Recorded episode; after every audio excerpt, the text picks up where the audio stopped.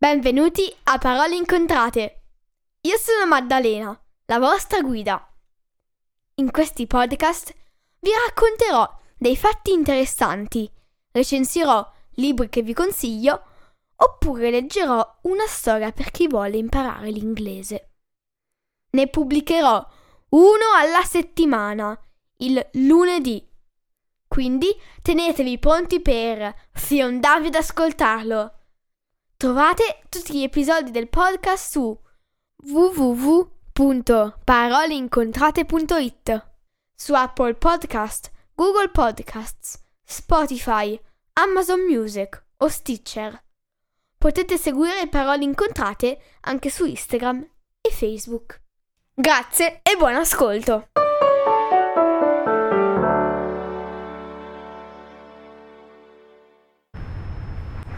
Ciao a tutti! Questa settimana leggerò i capitoli 27, 28, 29 e 30 della casa in fondo al mare di Lucia Tumiati. Grazie e buon ascolto! Capitolo 27 È stato Billy ad accorgersi che, di Roberto, della sua barca che andava su e giù, e poi che Roberto si è buttato in mare e guardava sott'acqua con la maschera e il boccaglio. Imprudente pensa Billy. Non si lascia sola la barca. Lo segue nelle sue giravolte, vorrebbe chiedergli che diavolo stia facendo, ma i pesci non comunicano con i terrestri. È un vero peccato. Poi Billy ha un'idea. Va a chiamare Amir e i compagni. Venite, correte! C'è uno scemo che vi guarda sotto. Deve essere quell'amico di Stella. Forse cerca lei per portarla via. Venite, facciamogli paura, così lo smette di venire a romperci. I ragazzi non se lo fanno ripetere. Nuotano svelti verso il pelo dell'acqua e d'improvviso compaiono sotto la pancia di Roberto. Il bambino, appena li vede nuotare così sott'acqua senza maschera e senza respiratore, capisce che sono i bambini acquatici di cui parlava sua madre e fa un cenno di saluto, però ha una certa paura in corpo. Amir è il primo a uscire a parlare. Cosa ci fai qui?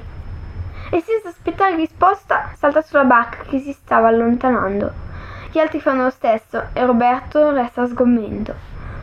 Se gli rubano la barca lui non avrebbe mai la forza di arrivare arriva nuotando. Aspettatemi! dice sbiancandosi. I ragazzi ridono e spingono la barca un po' più in là. Aspettatemi! Non fate scherzi! Sbuffa e nuota sputando acqua. Quando non ne può più, smette di nuotare e si alza la maschera. Sta fermo e li guarda ridere. Sono ragazzi come lui. Li osserva e non ha il coraggio di dire niente. Ehi tu, terrestre! Sali in barca che ti dobbiamo parlare. Il tono non è proprio amichevole. Roberto nuota in fretta e si tira su, sedendosi sfinito sul fondo della barca. Cercavi. cercavi qualcuno? chiede allora Amir con aria provocatoria. Sì, cercavo una bambina acquatica e i suoi compagni. Forse siete voi. Forse la conoscete. Amir ride e lo osserva tacendo. La conoscete? Sì, perché? chiede Gileb. Avevo portato una merenda da fare assieme. Tirala fuori, guardiamo che roba è. Ma volevo ci fosse anche lei. Non ti preoccupare, intanto tirala fuori. Roberto ubbidisce malincuore. Con le pizzette in bocca i quattro amici si guardano e pare si diano un accordo segreto. Poi Amir parla. Senti amico, questa roba è buona, ma non ci fidiamo di te. Stella abita lontano e non c'è tempo di, per chiamarla. E poi è meglio che tu giri al largo, perché i terrestri non, piacciono pro- non ci piacciono poi troppo. Capito? Saltano giù dalla barca, che oscilla paurosamente. Allora, allora si chiama Stella? dice Roberto, afferrando il timone, ma i ragazzi sono già nel profondo del mare. E la barca corre veloce sulle onde, che si stanno accumulando al largo rimbalza, sbatte, vira per non dover prendere di punta. Il mare si agita e Roberto, adesso, non vede l'ora di mettere i piedi sulla terraferma. e Billy con la destra manca a raccontare l'accaduto. Capitolo 28 Stella è andata a riva. Ha saputo di quel che hanno fatto i suoi amici e si è arrabbiata. Ma come? Uno viene a cercarla e loro non l'avvertono neppure? Si mangia la merenda che era per lei e stanno anche zitti? Se non era per le sardine, che in quanto a chiacchiere non hanno uguali, se non era per loro che sono corse a sciami verdi e azzurri ad avvertirla, beh, non avrebbe saputo niente. Ma tu guarda se è possibile. Si è seduta sulla sabbia calda e aspetta. Che cosa? Non lo sa neppure lei. Si guarda attorno con interesse diverso dal solito si è infilata le scarpe di gomma e non sa se salire al castello a prendere i vestiti. Non c'è nessuno sulla spiaggia dove lei arriva dal mare quando vuole stare sola. Piano piano si inerpica sulla collina boscosa e arriva al castello. Maglietta, pantaloni e le mutande?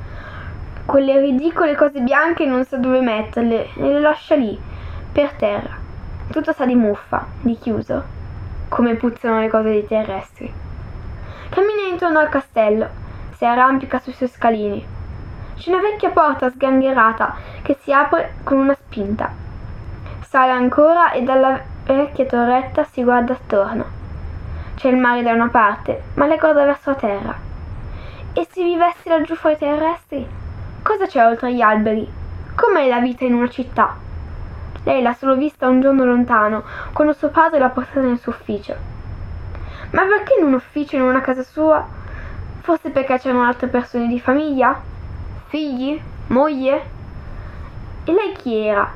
La figlia acquatica che non si può presentare ai terrestri? Ma allora perché portarla in ufficio? Perché farla entrare nel mondo dei terrestri da una porta secondaria?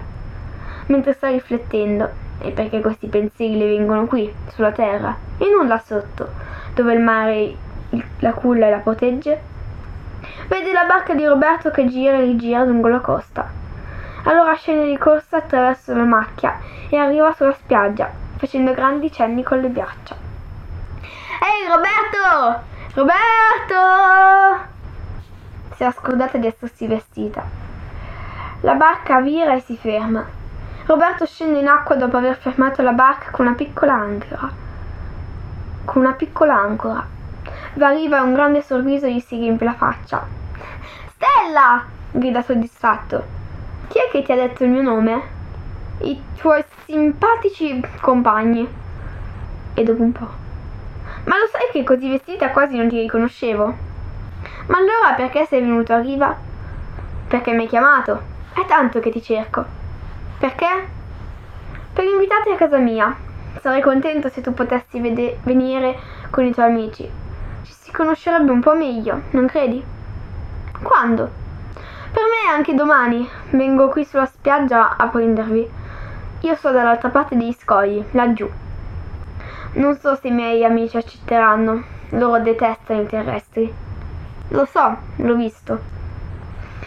Non sanno cosa dirsi. Sono troppe le cose che fanno gorgo dentro ciascuno dei due. Poi Stella che prende l'iniziativa. Devo venire vestita? Così come sei adesso, va benissimo. Allora vengo io domani, ma solo per poco. Ti aspetterò qui finché non comparirai. Non te lo dimenticare. Adesso vai via, dice Stella che vuole nascondere vestiti e scarpe, di nuovo nella grotta, a lei nota. Quando è di nuovo sola si domanda se sia stata imprudente a decidere di andare sulla Terra, in una casa vera, con un bambino terrestre di cui conosce solo il nome. Ma poi alza le spalle e nuota verso il largo. Dopotutto il mare è un grande conforto e garantisce sempre una ritirata. Capitolo 29 Elia, mi devi fare un piacere, dice Stella al delfino suo amico. Portate terra no, anticipa il furbacchione. Come sarebbe?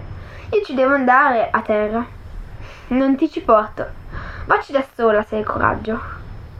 Devi aver mangiato serpenti. Stai diventando vecchio o stai diventando cattivo? So benissimo cosa vuoi fare. Vuoi andare sulla terra non vuoi andare sulla Terra non per prendere un gelato come quel cretino di Mirko. Vuoi andare alla Terra perché c'è Roberto, perché Roberto ti è simpatico. E vai a casa sua, su una, una casa sulla Terra, una casa diversa, una casa come quella dove è andato tuo padre. Non ti lascio andare. La nostra casa è il mare. Da secoli viviamo qui. Perché vuoi andartene? Ti voglio bene, non voglio perderti. Sulla terra non ti posso più aiutare, proteggerti, farti giocare. Sei la mia bambina. Stella non si aspettava questo sfogo. Il suo amico era triste, sincero, e colpiva nel segno. Era vero. Andare da Roberto era uno sfidare la sorte, un affrontare, anche se solo per prova, una vita diversa. Ma era una strada senza ritorno? Era così pericoloso? Non ne sa un delfino della, sua, della vita sulla terra? Nessuno gliene parlava se non suo padre che era scappato. E allora a chi dare retta? Dare un calcio a chi ti vuole bene e affrontare l'ignoto? E perché scegliere deve far così male? Stella tace e il delfino pensa di aver compiuto la sua giusta missione. Saltami in groppa ti porto invece a vedere la grotta bianca, quella lontana lontana, dove non sei mai stata. Stella accetta e lo abbraccia. Sta così bene a cavallo del suo amico, così solido, così morbido, così sicuro mentre corre veloce nell'acqua azzurra. Orate, sardine, seppie, ectapus, sogliole sur- sussiegose scorrono ai lati. Le triglie le fanno l'occhiolino, Laggiù rosse e aragoste muovono le chele in segno di saluto. E sulla spiaggia Roberto aspetta inutilmente Stella. È Billy che per dispetto chiama le seppie e le invita a fare tante pennacchie nere proprio accanto alla barca. Capitolo 30 Stella ha telefonato tuo padre. La mamma è in cucina che prepara una zuppa speciale e il profumo si spande nella piccola casa. Meno male che ero fuori. Volevo sapere quando andare da lui. Mai. Andare da Roberto poteva essere un gioco, andare da suo padre proprio no. La mamma tace e sempre di più si convince di dover fare qualcosa per quella bambina, così arrabbiata col mondo. Eh, sei poi andata da Roberto? No. Come mai? Elia mi ha portato alla grotta bianca. Hai visto com'è bella? Hai visto quei pesciolini azzurri che sembrano abbiano una luce sulla pancia? Sì. Li hai presi in mano? Sì. Ti sono piaciuti? A me piacquero tanto la prima volta che li ho visti. Silenzio. Intanto la zuppa è pronta. La mamma la versa nei piatti blu che il marito le ha regalato tanto tempo fa. Mangiano senza più parlare. La mamma ha una sua idea e alla fine la dice a Stella. Ho pensato che che vorrei andare sulla Terra insieme a te. E perché? Perché è un'esperienza che devi fare per essere tranquilla.